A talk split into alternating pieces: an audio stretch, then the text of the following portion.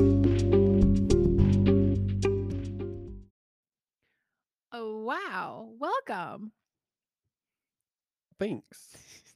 am. Here you are. So happy to have you here. Here we are. Wow, it's it's nighttime. Yeah, it's a it's a light one today. Yeah, this is perhaps the latest one we've ever recorded. It's called procrastination. Procrastinators unite. Wow. Wow. Well, welcome. Welcome to 2022, baby. I love it. Wow. We hope that you made it through the new year safely, spectacularly, Mhm. sparkly, Sparkly. spookily. Mostly that one, I think. Mostly that one. Yeah.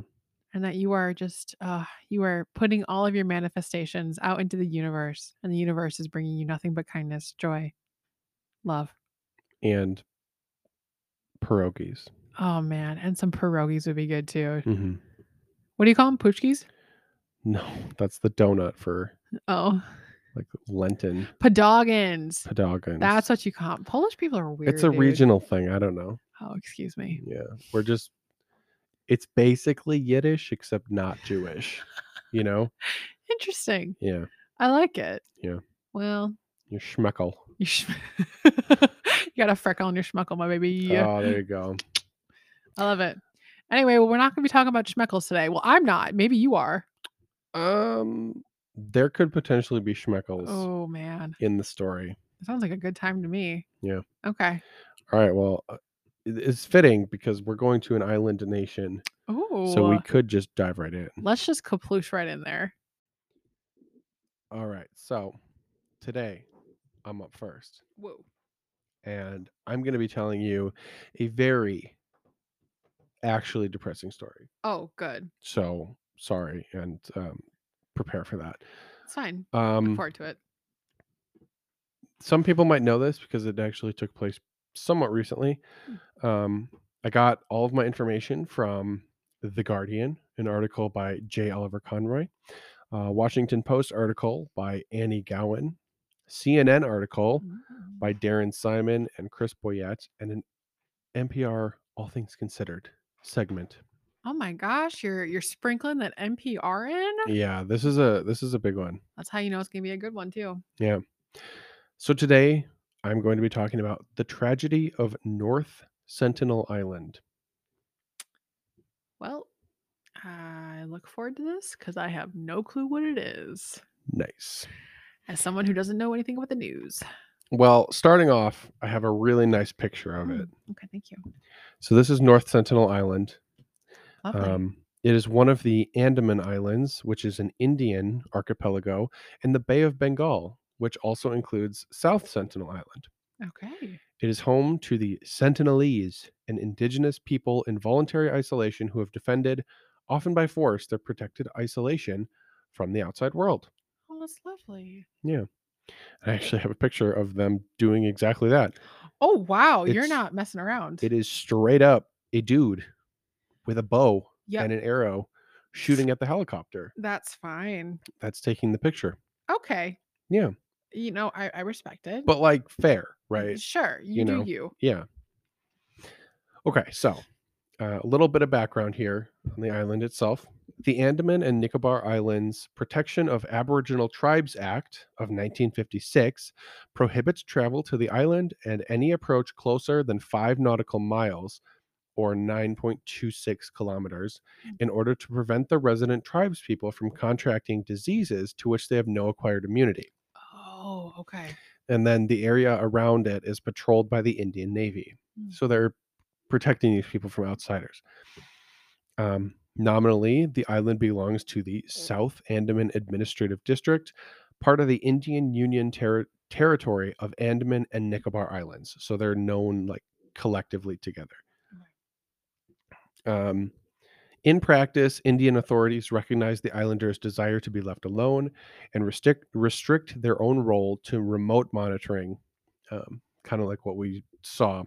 They do not prosecute. Basically, they also do not prosecute them for killing people on the island. Mm. So, like any of the tribes people on the island, like you know, if they have fights or if they have, I don't know, rituals Sure. or you know practices things like that they don't prosecute them for killing I just think to know that there are still places in this world that are so don't want to say untainted. There's there's got to be a different word than untainted, but that modern Yeah, practices have not they're influenced them untouched. Yeah, untouched. It just it blows my mind. yeah. It's um, it's very interesting, hmm but I also respect it, Yeah, but I can't believe it. Anyway, carry it on. is kind of crazy. Yeah. Um, the island is known as a protected protected area of India. Um, and in 2018, the government of India excluded 29 islands, including North Sentinel, from the restricted area permit regime in a major effort to boost tourism. So, Mm. in November 2018, the government's home ministry stated that the relaxation of the prohibition was intended to allow researchers and anthropologists with pre approved clearance to go to these islands. oh, So it's not really for tourism, yeah. it's just for people to learn more about the culture. Okay. Um, so I want to talk a little bit about the flora and fauna. Of the area. uh, Yes, please. Uh, the island is largely covered in tropical and subtropical moist broadleaf forest. Due to the lack of surveys, um, obviously, the exact composition of the terrestrial flora and fauna remain somewhat unknown. Um, in his 19 or his 1880 expedition to the island, Maurice Vidal Portman reported an open park-like jungle with numerous groves of bulletwood trees as well as huge buttressed specimens of Malabar silk cotton tree. Um, Indian boar are apparently found on the island and a major food source for the Sentinelese, uh, with reports by Portman referring to a huge heap of pig skulls near a Sentinelese village. All right. Fair enough. L- ye- How else yep. are you going to eat? Exactly. Exactly. Um, the IUCN Red List uh, lists North Sentinel Island as being an important habitat for coconut crabs, which have been otherwise extirpated from most of the other Andaman Islands, aside from South Sentinel and Little Andaman. Hmm. Uh, North Sentinel Island, along with South, is also considered a globally important bird area by BirdLife International, as despite the lack of surveys, the pristine habitat most likely supports the diversity of bio- uh, bird life. See, here's the thing. You're telling me all these nice things, and then I feel like you're gonna just break my heart. No. Okay, cool. Well, you'll see why Okay. I say that. okay.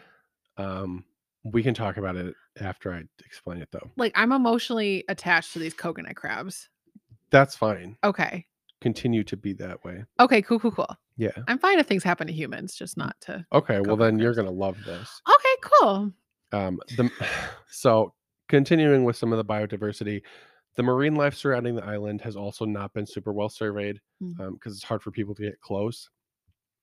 Um, a large coral reef is known to circle the island, uh, which you can actually kind of see in that picture. Mm, mhm. Um, if you look at it, all kind of the outskirts of it, you can see that there's a reef That's beautiful. around the outside. Um, mangroves are also known to fringe along its banks. Mm. Um, a 1999 report from divers near the island indicate that the reefs around the island were bleached in the 1998 El Nino, but had seen new growth uh, since then of coral. Okay. Sharks have allegedly also been seen in the waters off the island, um, and sea turtles likely also uh, appear near the island, as Portman referred to them also being a major food source for the Sentinelese, and one was cited on a 1999 survey of the surrounding waters. Mm. Dolphins have also been cited on the same survey. Okay. So, kind of sounds like a nice place, actually. Just people chilling, you know? So, now I'm going to take a turn Mm. and talk to you about what actually happened, the tragedy that occurred on North Central Island. Oh my god, I after the last two years, I'm, I'm a little nervous. I feel like some people listening might remember this because I remember Really? hearing about this when it happened. Yeah. God, I suck. Okay. Yeah. I guess we- Yeah. So moving on, we're not going to address that. No, That's it's fine. fine. Just go ahead. Okay, so I will give you a little bit of background. Mm. John Allen Chow uh, was born December 18th, 1991, uh, was an American Christian missionary who was killed by the Sentinelese, a self-isolated, isolated, unco- uncontacted people, after illegally traveling to North Sentinel Island in an attempt to preach Christianity among them. Oh no. I have a picture of Oh John. sh- Oh, Justy Voss. This is what we're doing? he's on a mission trip here in uh i want to say the northwest of the united states Oh, so like oregon washington i think yeah. Yeah. Oh no. All right. All right. do you rem- do you remember hearing about this at all No, but I'm already really sad. yeah I, But, don't I rem- mean- it doesn't ring a bell at the moment. okay i will preface this with like i explained hmm everything about the island Yeah. and now you know what happened Yeah. and i'm going to continue to explain more Yep. I for I all the respect- context Yep. just so we're mhm. we have as much information as we can get Yep, and we can have a constructive conversation maybe off of the microphone afterwards. But okay but no, I am I am I am on board. i think this is terrifying Okay. personally Okay. not for the reasons that some people might think. All right. All right. So, early life Yep. of John Chow. Obviously, he was born on December 18th, 1991, in the U.S. state of Alabama, the third and youngest child of Linda Adams Chow, an organizer for Chi Alpha, which was the Young Adult Christian Fellowship. Um, he was also born to Patrick Chow, a Chinese American psychiatrist who left China during the Cultural Revolution. Hmm. Throughout his childhood, um, John loved camping, hiking, and traveling, and excelled at various clubs, charity, and other extracurricular activities. He admired numerous explorers and missionaries, including David Livingstone and Bruce Olson. He later attended Oral Roberts University in Oklahoma. Prior to his last journey to North Sentinel Island, Chow participated in missionary trips to Mexico, Iraqi Kurdistan, and South Africa. He first traveled to the Andaman Islands in 2015 and 2016 as part of his missionary trips, but he did not visit North Sentinel Island on those trips. Mm, okay. So, I want to talk a little bit about his first contact with the Sentinelese, Mm. um, or some of his first contacts. So, in 2017, during the year when Chow participated in boot camp missionary training by the Kansas City based evangelical organization All Nations, Chow reportedly expressed his interest in preaching to the Sentinelese. Chow then traveled to and established his residence at Port Blair, which is the capital city of the Andaman and Nicobar Islands, Mm. um, in October 2018, where he prepared an initial contact kit, including picture cards for communication, gifts for the Sentinelese people, medical equipment, and other necessities.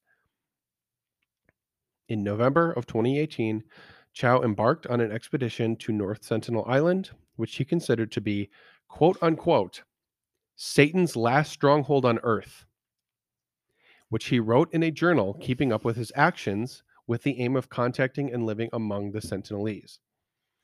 He expressed a strong desire to preach the gospel to the tribe. In preparation for the trip, Chow was vaccinated and quarantined and also undertook medical and linguistic training.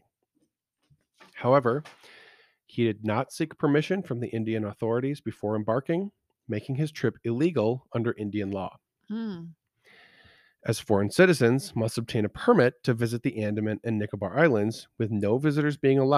mhm. Instead, Chow paid two fishermen uh, the equivalent of 335 US dollars Mm. to take him close to the island. The fishermen were later arrested Huh. for helping him. wow. So, in another visit, because he originally he went with these fishermen to get him close, Mhm. and he wasn't able to quite fully get to the island yet. On a later trip, he paddled a kayak from the boat to the island and attempted to communicate with the Sentinelese upon their first contact. Quote, My name is John, unquote. He hollered when he spotted some Sentinelese men on shore. I love you and Jesus loves you. Jesus Christ gave me authority to come to you. He then left the gifts and retreated when the villagers began stringing their bows. He later paddled back to the island and walked up to the beach, this time while attempting to communicate with the natives again. Chow abandoned his kayak and swam back to the boat in panic when one of the villagers shot an arrow at him and struck the Bible that he was holding onto. On November 16th, the date when Chow was last seen alive, he asked the fishermen to drop him off alone on the island after thinking that the Sentinelese might feel more comfortable if they did not see the foreign fishing boat nearby.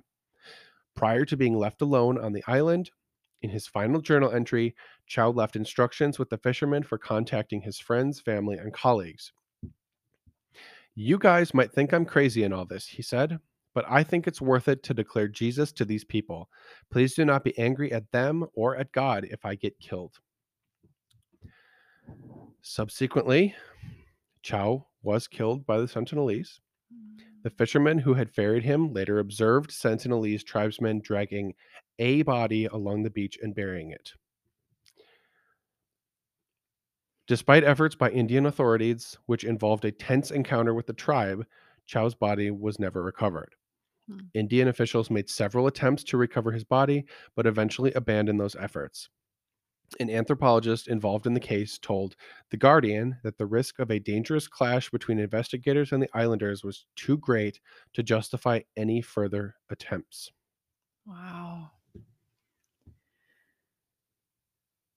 Yeah. Oh my Okay, gosh. so Boy, oh. I'm not completely done yet. I, I have some some other information that I still would like to talk about. Um, but that is the basis. Mm, That is the base tragedy yeah. that occurred on North Sentinel Island. Oh God. I can't believe you don't remember hearing about this. No, I don't. that's. I guess it was like 2018. We probably heard early 2019. Yeah. I was in Syracuse at that time, so it was Yeah. just like a dark time in my life. So- Yeah, I definitely remember reading and hearing about this. It- Really? yeah, this was like crazy news coverage. No, I don't remember this. I mean, there's a CNN article about it. Sure. NPR, like this was big news. I don't know how to say the right things. Yeah, pretty much I don't know what the right things to say are. correct. Ah, shit. So, hmm can I? I'm just gonna say because I've already had, I've already had uh, you know a, a few seconds to kind of just process my thoughts. hmm I am conflicted because first and foremost, a life was taken. Right, Okay, like I do, I do not want to negate that. Like a life was taken. right. That's and that's why I wanted to make this make sure that people knew. Yeah. I wanted this to be called a tragedy because Yeah. it really was. Yeah, It was very sad. yeah, definitely. He looks like a very nice man. Yeah, He believed was- in what he was doing. exactly. He was doing a lot of good as he believed it, Yeah. and that's great. That is great. And ah, I think that there's there's what I personally believe hmm about ministry work that I feel like will not be a popular opinion. Mhm. And then there's also the facts that you told us at the beginning Yeah. of again this is a protected area he cle he he broke the law Well, that's just it. exactly that He broke an Indian law, yeah and he went there completely illegally. Mhm. Um, so, in essence, he kind of gave himself up to yeah the the whims and the culture yeah of the people there. yeah Yeah, oh that's so difficult yeah it is. yeah. Uh, I just okay, fine. I'm just gonna say it because why not? It's here we are. So Justin, as you know, I grew up in a Christian ish household. Same. Okay, yeah. Yeah. Um, and I again, I I respect what people do. You do you if you are Mhm. being kind. Mhm. I remember I got to a certain point of my religious experience, I would say around the eighth grade area, where for the youth group, mission trips were something that was really encouraged. You know, we would yeah, I do remember that time. Yeah. around the time there was um the was it Jansen, Missouri? There was a really awful tornado that happened in Missouri. Shit, I feel so I don't. I don't remember. Okay, there's some really awful tornadoes, some storms, you know, the thing natural disasters that happen every single year in the Yeah. US. And the whole concept is is that you know you you pile these kiddos up on a bus and then you drive down and you help and you're Yeah. Mm. doing you know like habitat for humanity kind of stuff you're helping rebuild yeah. I and- mean, yes sorry. I, no please like people will go to you know a, a lot of the time you hear groups go to Central America yes and they will build a house. They'll build a school. they- yeah Things like that. yes Yeah. i love that I like I the just- humanitarian aspect. Yes, but I don't want to go and tell someone else that what I believe is the way and the Right. truth and the only truth. And anything that they currently believe is wrong. I- Yes. Yeah. And I I get so conflicted with that and for that reason that was when I started to have my shift in my religious beliefs Mm-hmm. because I remember specifically being like but but there's other other people that believe other things why is what I believe the only thing that is correct Right. and I I'm not someone that feels very comfortable telling other people that my beliefs on anything are correct. I Yeah. believe my music taste is exquisite and that's about the only thing that I will be like I am right Oh well, yeah. you know and then at, for other times though like it's like i want to hear people i want to hear what they believe and so especially in this when when he was saying that the sentinel island was satan's last It was hold on yeah, Earth, The and it's last like- stronghold on Earth. That are you kidding one me line. He and this is it was written in his journal. There's it existed. Proof. He wrote Mm. this. Yeah. that makes me so uncomfortable That's a lot to have to say about a culture you don't understand. yes Yeah. you know and i i hate to think this but it's like dude if you grew up in the us it, it doesn't even matter if you grew up in the us if you know anything about world history Yeah.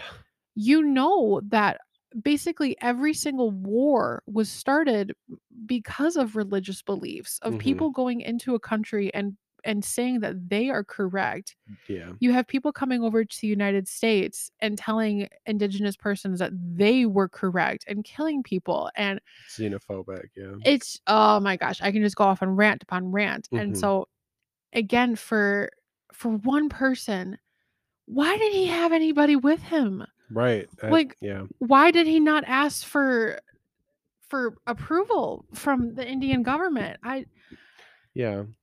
and then again the opposite side of me is like I feel like I'm victim blaming and I oh my god I'm just like Yeah. I'm so conflicted. Okay, I'm done. No, I mean that all makes sense. Um I do have a little bit more to kind of you Okay, know, okay, okay. discuss some of that stuff. So, um, but yeah, I obviously, of course, I don't want this to just be about bashing him because that's not fair Yeah, yeah, and that's not what I'm trying to do. sure, Um, I just want to inform. yeah, I don't want to bash him because that's not appropriate. yeah. Um, but yeah, let me let me keep Okay. going a little bit. Um, we have kind of like the follow up, some Okay. aftermath stuff. So, um, Chow was partly supported in his venture by All Nations, Mm. that Christian missionary agency that was based in Kansas City, Missouri. Um, though the extent of his connection to the group is not completely clear. Mm. Um, so, quote from Mary Ho, the agency's international executive leader. He was preparing for this mission to North Sentinel since he was about 18 years old, and he started even before he came to All Nations. He got himself trained as a wilderness EMT and was trained in linguistics and cultural, cultural anthropology. It was his life's mission to go to the island and share the goodness of Jesus Christ. Ho did not describe any training Chow may have gotten that would have equipped him to deal with a hostile population whose language he did not understand without interpreters, Mm. a local guide, or assistance of any kind. She said, We trained him to do things like honor cultures and deal with culture shock. We trained him to share the message of the love of God in a culturally relevant and honoring manner. When asked repeatedly whether the agency knew of Chow's specific plans, approved of them and felt comfortable with his intent to go alone, Ho declined to answer. Mm. So she said, We knew John Chow was extremely well prepared to face risk and that he was a very calm and stable person with a good head on his shoulders and a very good common sense. Um, yeah, I I have to say it sounds like they are trying to deflect. Um, and that seems I feel comfortable bashing this group who didn't feel like they should do something about this to help him in any way. You know, clearly, she, apparently, they know a lot about him wanting to do this and Yeah. getting prepared for it, but they didn't actually interact with that preparation. Yeah. So you're culpable. Yeah. That's not great. partially. I have to feel. Um, yeah. So the story of Chow's killing has been widely discussed on Christian blogs and in evangelical circles. Mm. Um, so Thomas Kidd is a historian of religion at Baylor University. He says, You certainly have cases in Christian history where people basically went out alone. You see examples of that with Paul in the New Testament. But if it is true that Chow was just sitting out on his own and patently breaking the law, I think most Christians would say this is not the right way to go about missionary work.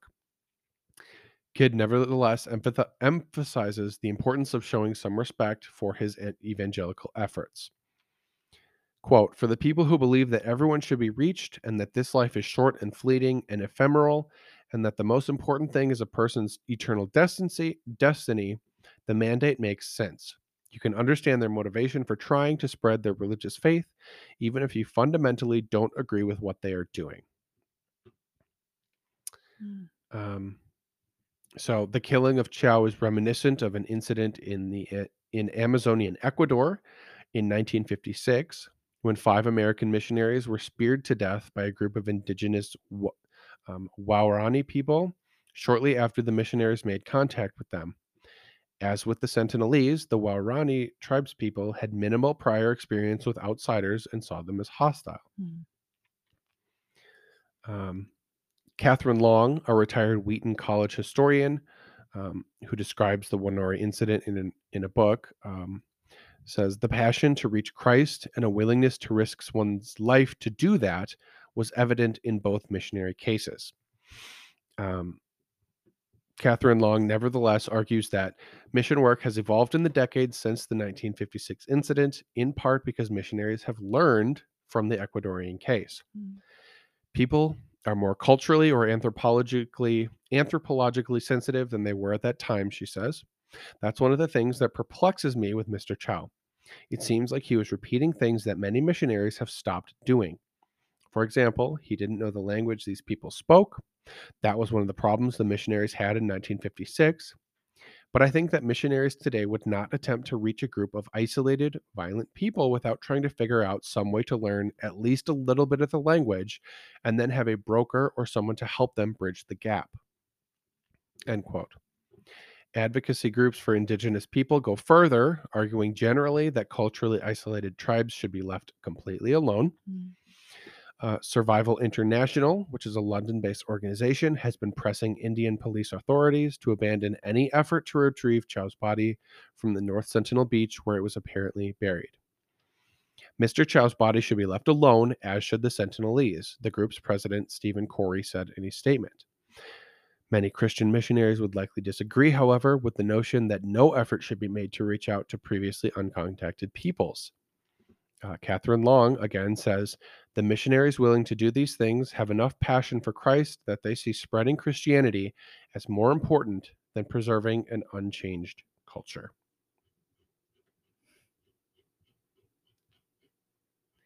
And that Mm. is as full a story as I feel I can give on the tragedy of North Sentinel Island from 2018. Bravo. That was excellently done, Justin. Wow. And wow. It's this is a story that I feel like you could have endless conversations about because I do not believe that there is a right answer. Yeah. On who was in the fault, who was at fault, excuse me, what should have been done, what Yeah. should be done. Exactly. There's no, there's nothing. Yeah.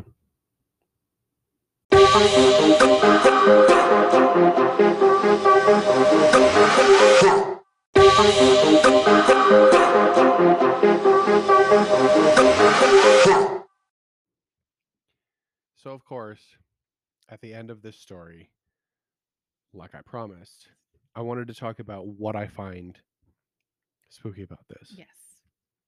because right now it's it's mostly just sad and um if you're racist i can see how it would be very scary but um that's not wh- who we're doing this for so basically what i want to say i find really scary about this is the over zealous dogmatic belief system that propels a person to violate social and cultural norms and laws Yeah. just to get their point across. I think that's the part that scares me the most is that anybody could be willing to make multiple attempts to reach an island and show up more or less as a hostile, Mm. uninvited, and just feel that they deserved to push this on people Yeah. who didn't ask for it. Yeah. I think that's the part that really freaks me out about this Yeah. is that he had no problem doing that. Yeah. And I think that's kind of the part of missionary work where it starts to get a little dicey in my head, Yeah. where it's the y- you stop respecting people's culture and their own values and beliefs because all you care about is pushing your own. Yeah. Because like where where does where where's the line between this and the crusades Oh my lord. from history? yeah. like just killing people based on religion like you said Yeah. um so yeah i i just think this is a really important story to hear about because of course john chow is a victim Yeah. but um i definitely wouldn't say the sentinelese people are at fault Yeah. that is definitely not what i'm trying to say and that's not what anybody's saying really Mm-mm. if anything, it was kind of his own fault. Yeah. Which really sucks. It does really suck. Yeah. But it was um a different story and one that really got me thinking. Yeah. And those are the best stories in my opinions. The ones that when you when you leave you're still thinking about them. Right. And um Yeah. This Yeah. one, this one gripped me. Um, I don't remember where it came up. I just saw somewhere sure. today when I was going through. Huh. I just I heard about this interaction. Okay. I read about it just really quick in passing, and I was like, oh man, I remember Wow. hearing about that when it happened, and I just kept looking into it, and man, Got you hooked. it's fascinating. Yeah. Wow. So I'm there glad you go. you covered it. Thank you. Thank you. Wow. What do you got for us? This Not bad. time? Not that. I hope not at this point. Mine involves no uh, n- no hurting of any sort except for pride and financial loss. Same.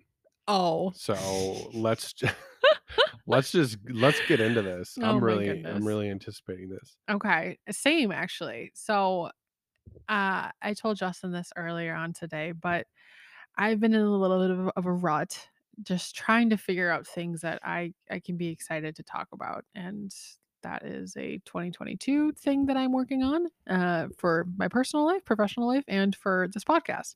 I mean, hey, it, it's always hard. You know, It Oh, yeah. can be hard sometimes. It can be. But for some reason, when I found this topic, I just found it so fascinating. And I'm really excited to share it with you because it's something that I had never heard of.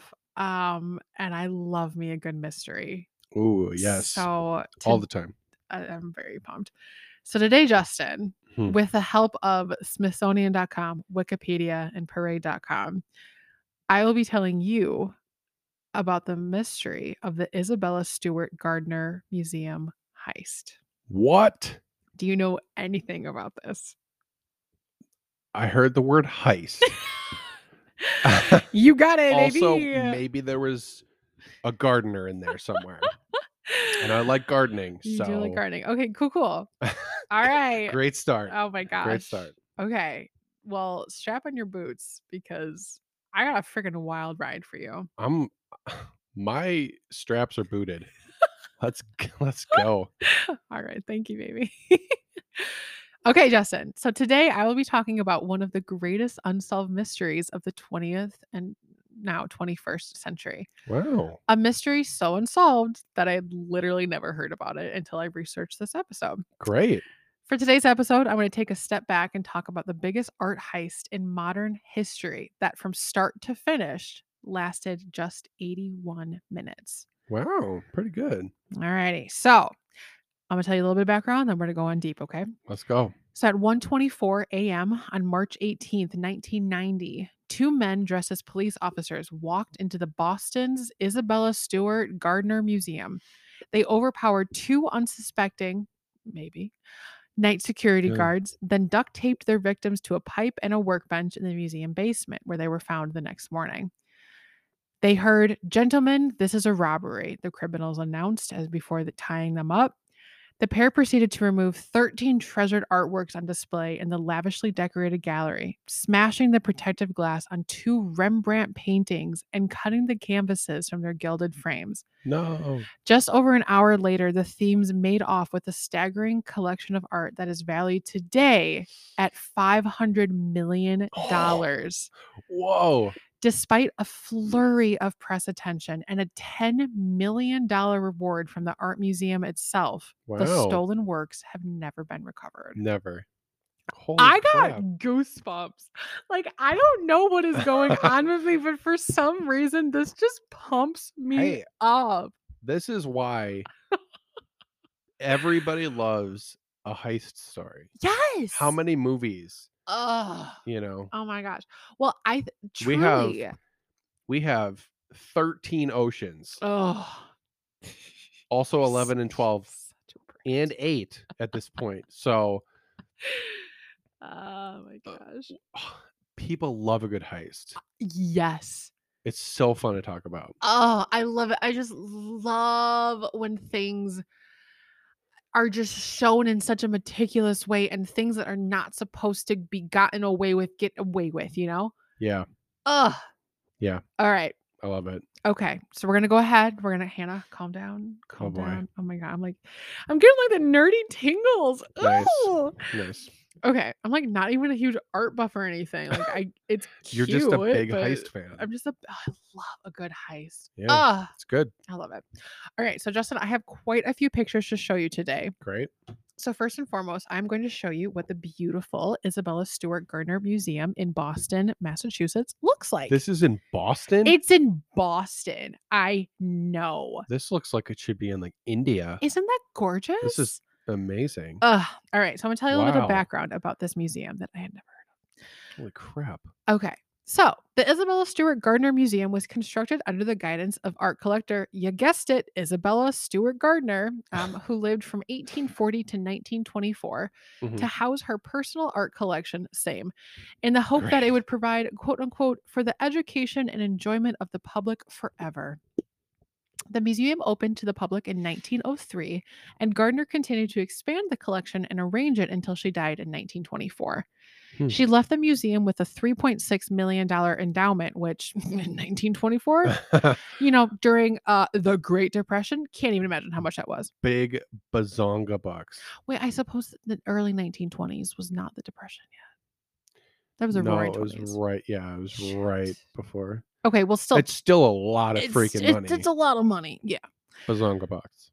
Now, here's the interesting part. Mhm. She made it clear, crystal clear in her will that not a single arrangement of artwork could be or should be altered at any time, even post post her death. Postmortem. thank you, postmortemly, and no items were to be sold or brought into the collection after she died. Well, Okay, yeah. all right, I mean, it's a little selfish. a little bit, and um, Museums. It's fine. And because of that, Justin, my dear, my dear listeners, by the 1980s, the museum was running low on funds. yeah, I would imagine.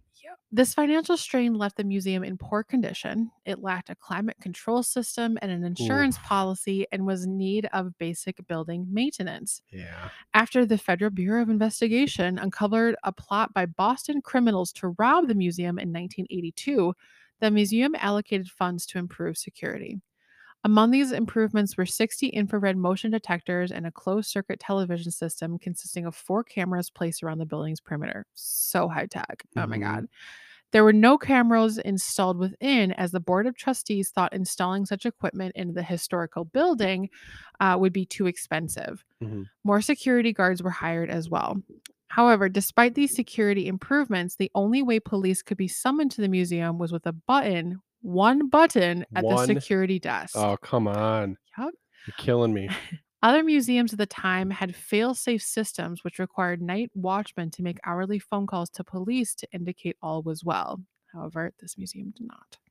And there's no climate control. And no climate control. Oh. Get me out of there. Yep. Boston in the summer, goodbye. No thanks.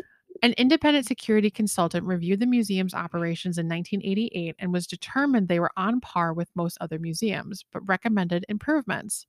The security director at the Fine Museum, uh, excuse me, the Museum of Fine Arts in Boston, also suggested security upgrades to the museum.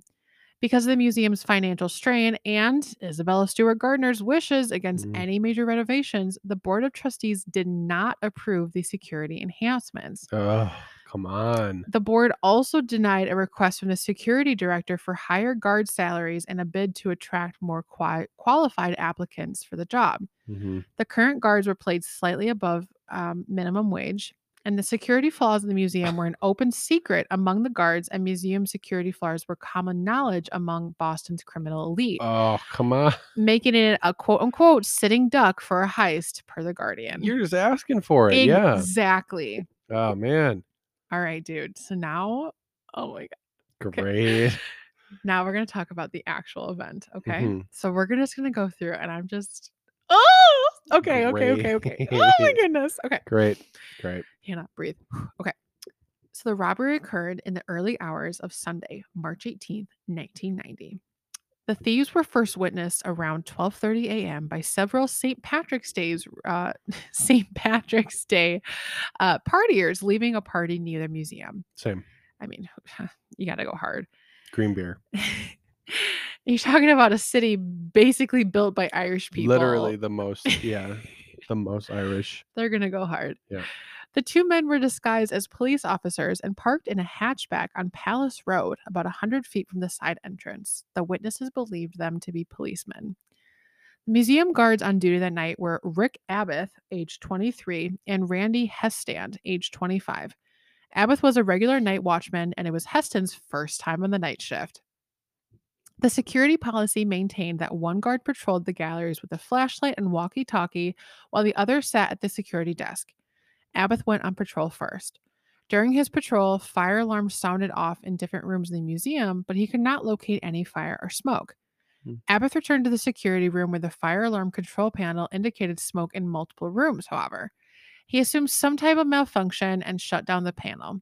He went back on patrol and before he completed his rounds, made a quick stop at the side entrance of the museum, briefly opening the side door and shutting it again.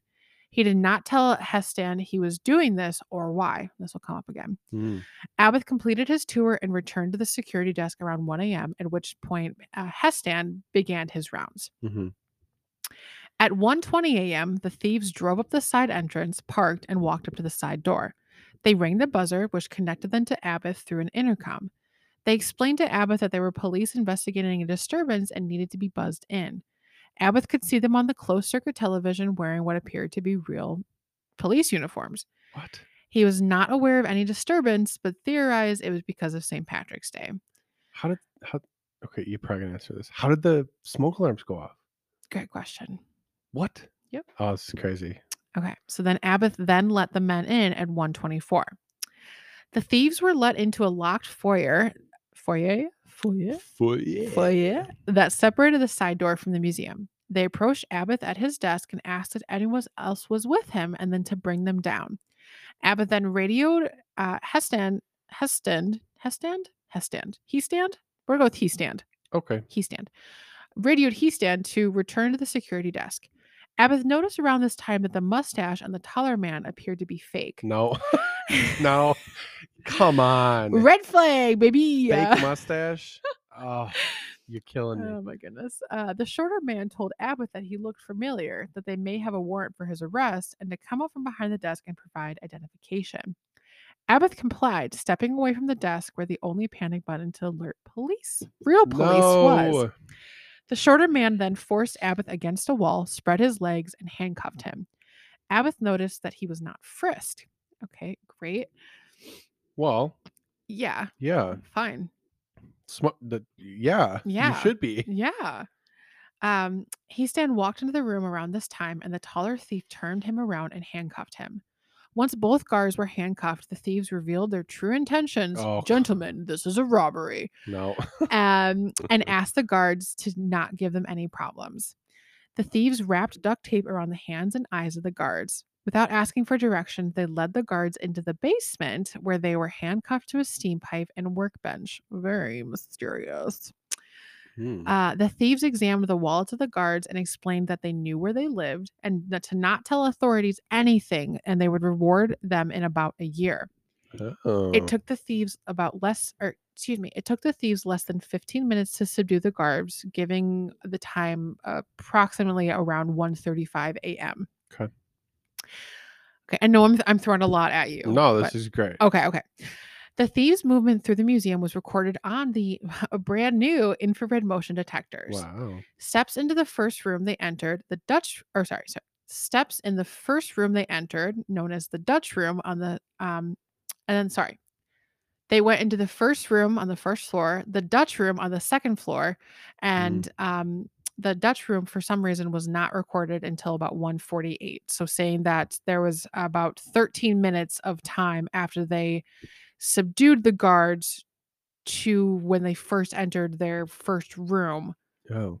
there was there was a time Yeah. period there. Okay, yeah. Um, perhaps maybe they were waiting to make sure that no police were alerted. You Yeah. know, they were just kind of waiting around to see if there were other security measures. Mhm. But they waited about 13 minutes from the basement to going into their first room. Sorry, I com- I No. explained that very confusingly. I got it.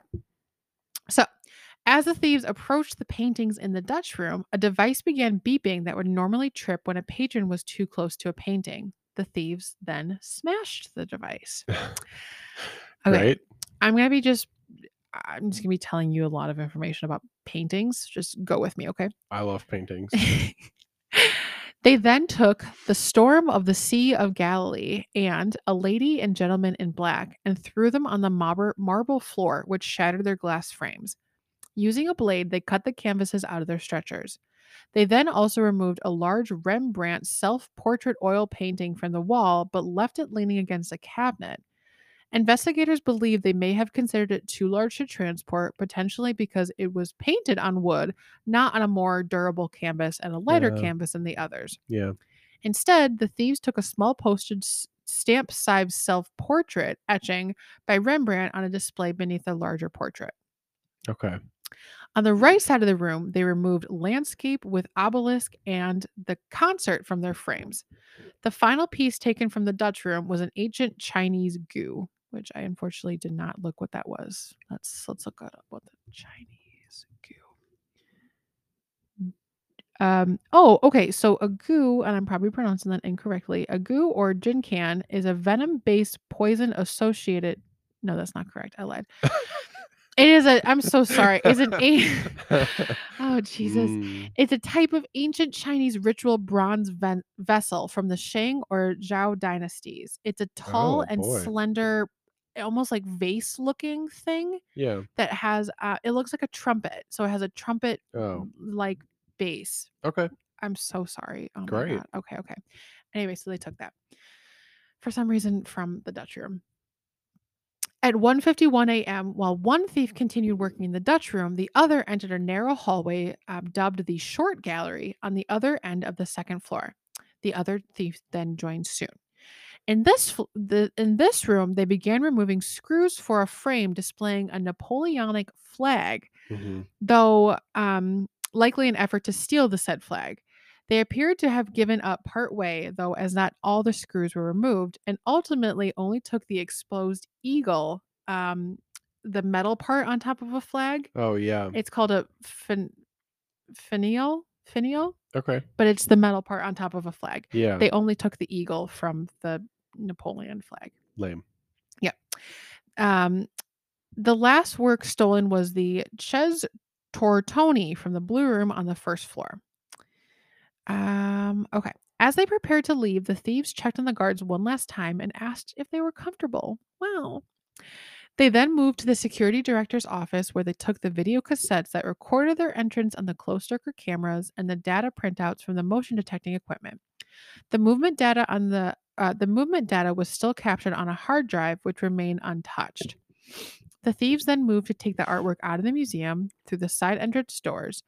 Um, these doors were open at approximately 2:40 a.m. and again for the last time at 2:45 a.m. The robbery again lasted 81 minutes. Wow. The next shift of guards arrived later in the morning and realized something amiss um, when they could not establish contact with anyone inside to be let in. They called in a security director who, upon entering Uh-huh. the building with his keys, found nobody at the watch desk and called the police. The Yeah. police then searched the building until they found the guards still tied in the basement. Great. Oh my gosh. This is so wild. Okay. So that was the heist. Crazy. Yes. Wow. Isn't that wild? yeah.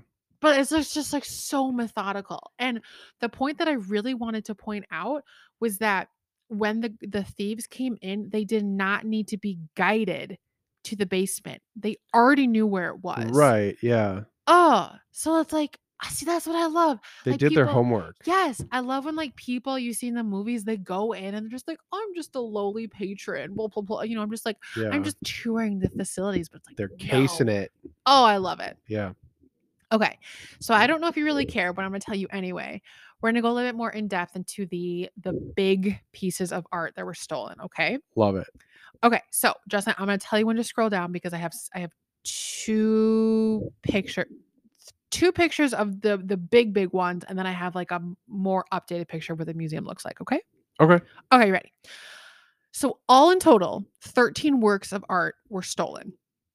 In 1990, the FBI estimated that the value of the haul was at 200 million and then raised in 2000 to 500 million. So, 21 years later, that could also Yeah. have gone up. Wow. The most valuable works of art were taken from the Dutch room. Among these was The Concert by Dutch painter Vermeer, who lived from 1632 to 75. And the reason it was so impressive is that it was one of only 34 paintings ever attributed to him. Wow. This painting alone accounts for half of the hall's value, Oh. estimated at $250 million in 2015 Yikes. experts believe it had the most valuable i'm sorry experts believe it may be the most valuable stolen object in the entire world What? so i want you to scroll down and take a look at this painting i don't get it and that's me being someone who doesn't understand heart 250 million dollars for this piece of pa- this piece of artwork I mean, well, uh, you know, it's from the 1600s, i get it and he- he, he's only. It's because it's exclusive. yeah It's like wh- if they short print a Pokemon card. you know, I compare this to a short printed Pokemon card, which may Oh my inherently God. not have a whole lot of value. Like, I mean, it's just a card. It's Yeah. probably worth like 20 cents. But because it's got a special design and it was short printed, it's worth like Yeah. 200 bucks. exactly and it means something to the people collecting it okay i get it i Yeah. get art now fine Okay. All I had to do is explain Pokemon cards to you. you explained it in something that I could understand. Right. Yeah. Okay. okay. That it it's really nice. I- yeah, it's just it's Yeah. it's it's fine. Okay. All right. Hannah, get off your high horse. Okay. In the same room, so again, Dutch room. The thieves targeted works by the Dutch painter Rembrandt, someone I've actually heard of before. Well, yeah. Um, these included the storm on the Sea of Galilee, his only seascape and the most valuable of his works stolen that night. So I have a picture of that down below if you want to That scroll down one a little bit. sounds really nice. It's gorgeous. Oh, this is cool. Oh my gosh, it's beautiful. So estimates have placed that this piece of art is worth about 140 million dollars. That one I get. Isn't that beautiful? That's a really cool piece of art. Oh my gosh, I I love it. I love it That's- so much. Gorgeous. Yeah. Oh, okay. So, you know, I'm definitely I'm not trying to discredit all of the other, you know, works of art and all the other beautiful things that were done, yada yada. yada. But these two paintings in particular out of the 13, like as I Most said, expensive. I mean, yeah, between Yeah. the two of them, we're looking at $390 million Yeah. just from these two. Yeah, that's crazy. That's wild.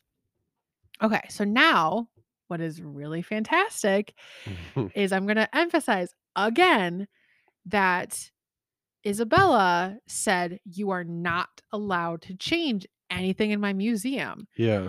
And because of that, Justin, if you want to scroll down a little bit more, because the collection and its layout are- are permanent, the empty frames remain What? hanging both in homage to the missing works and as placeholders for their hopeful return. So if you go Huh. to this museum now, you can Yeah. still walk around the museum, but now only the frames remain of the 13 works of art that are were are missing. it's like actually a little creepy. Yeah, isn't that cool though? Yeah, it is. Okay, so I have a couple more things, but we're just going to talk about this before we get into the the theories. Okay. So, again, as I mentioned, bizarrely, the bur- the burglars are tempted to remove the flag of Napoleon's Imperial Guard from its frame, but failed to do so. hmm Instead, settling for a bronze eagle-shaped fin- finial or ornament. Yeah. Stranger still, the perpetrators left possibly the most expensive work of art in the museum untouched. What is Ti- Titian's The Rape of Europa, which was hanging on I've the. heard of this. yeah, have you? I've Yeah. never heard of that before, but okay. Yeah. I'll have to look it up. Um, which was still hanging on the third floor gallery. So this is a quote from Robert M. Poole of the Smithsonian. What continues to perplex those investigating the Gardner mystery is that no single motive or pattern seems to emerge from the thousands of pages of evidence gathered over the past uh, past decades. Were the words of art taken for love, money, ransom, glory, barter, or for some tangled combination of them all? Insane. All right. So the FBI has named suspect, suspects in the crime, but the works remain missing. Oh, Okay. So in 2013, the FBI, the FBI announced that it had identified the two thieves with a quote unquote high degree of confidence. However, in 2015, the organization revealed the names of its primary suspects, who at the time were George Reisfelder and L- Leonard DiMuzio. DiMuzio? We're going to go with Di- DiMuzio great. two, associ- two associates of the late mobster Carmelo Merlino. Both resembled police sketches of the criminals and died within one year of the heist. Oh, Yep. that's really weird. and unfortunate for yeah. Leeds. Yeah. The investigator investigators also said they expected the art was transported via organized crime networks to Connecticut and the Philadelphia region, where the thieves attempted to sell the works of art on the black market. After those attempted sales, however, the artworks trail goes cold. Hmm. Authorities were initially suspicious of the two young guards on duty that night. Fair enough.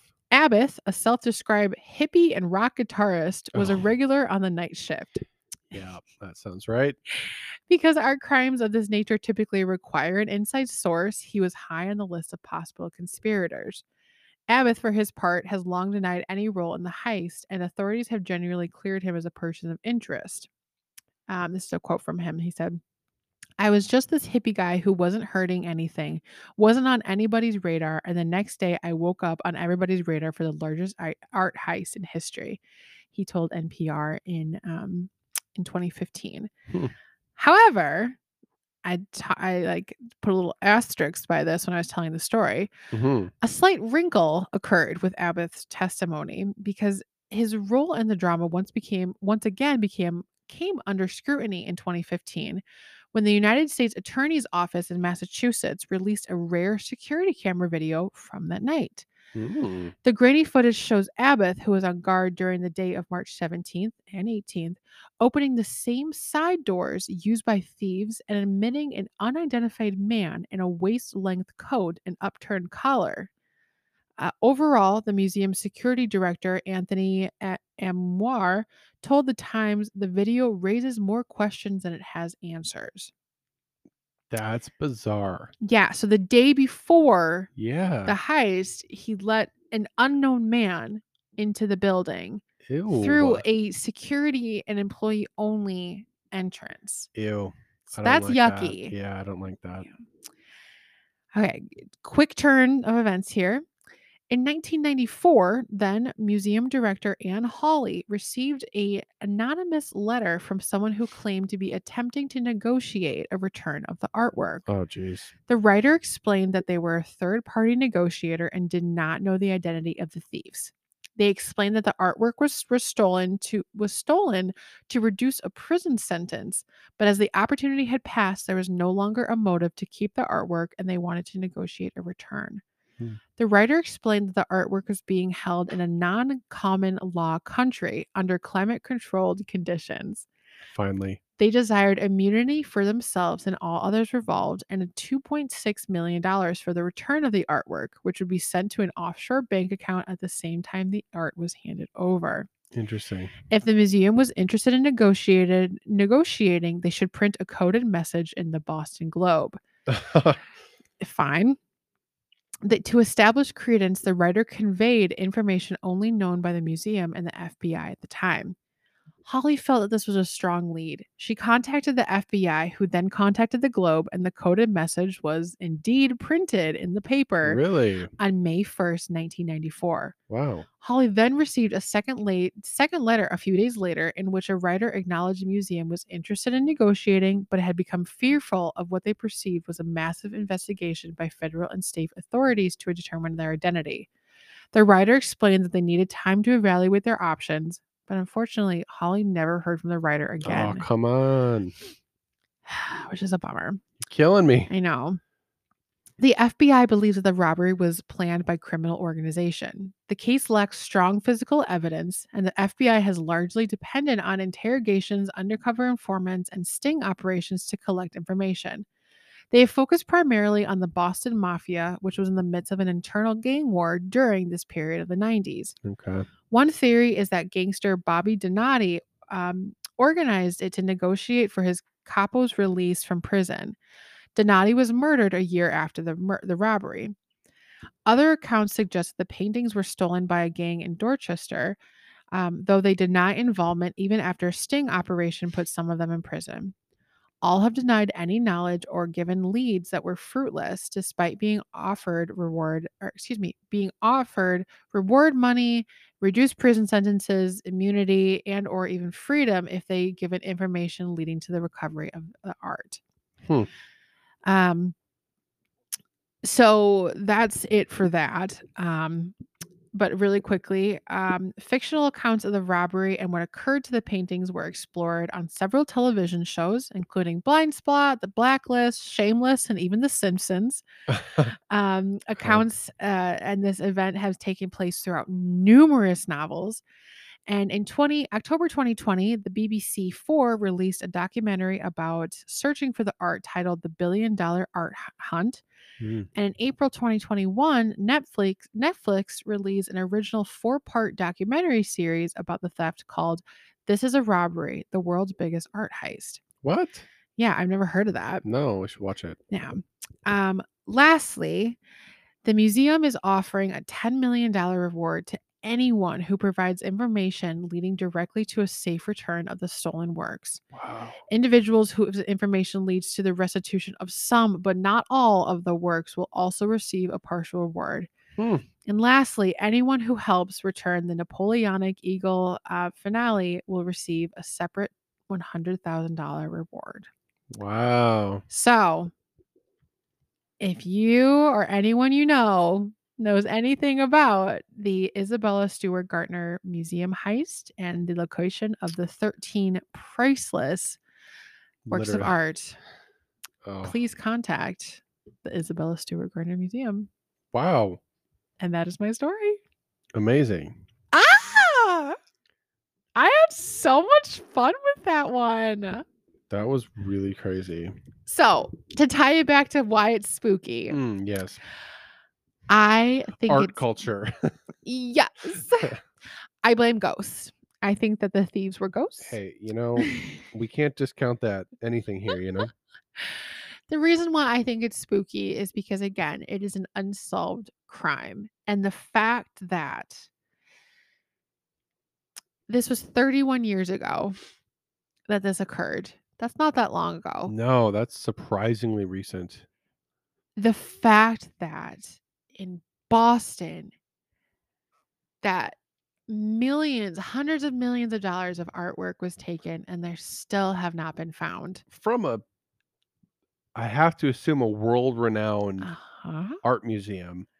That is so wild. Yeah.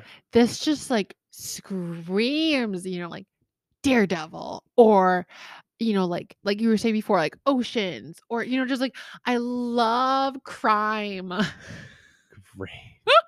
That's a that's a good You know what I mean? soundbite. That's a Like- good soundbite. It makes me think of like Persona or something. Yes. Or like like Uncharted. Yeah, Ah, it's pretty good. I love it. That was great. Thank Uh, you. I hope that you liked it. Thank you for listening to my story. Wow, it was fun. It's sort of spooky. It's not really spooky, but like it's sort of spooky. Whatever. I think Spooky Boy in a trench coat with a collar popped. and a fake mustache. That was scary enough. That was super scary. Yeah, great job. Thank you. Um, time again. Time again. Uh, It's so late. what's your recommendation? Wow. Great segue there, my dude. recommendation station. Ah, shoot. Um.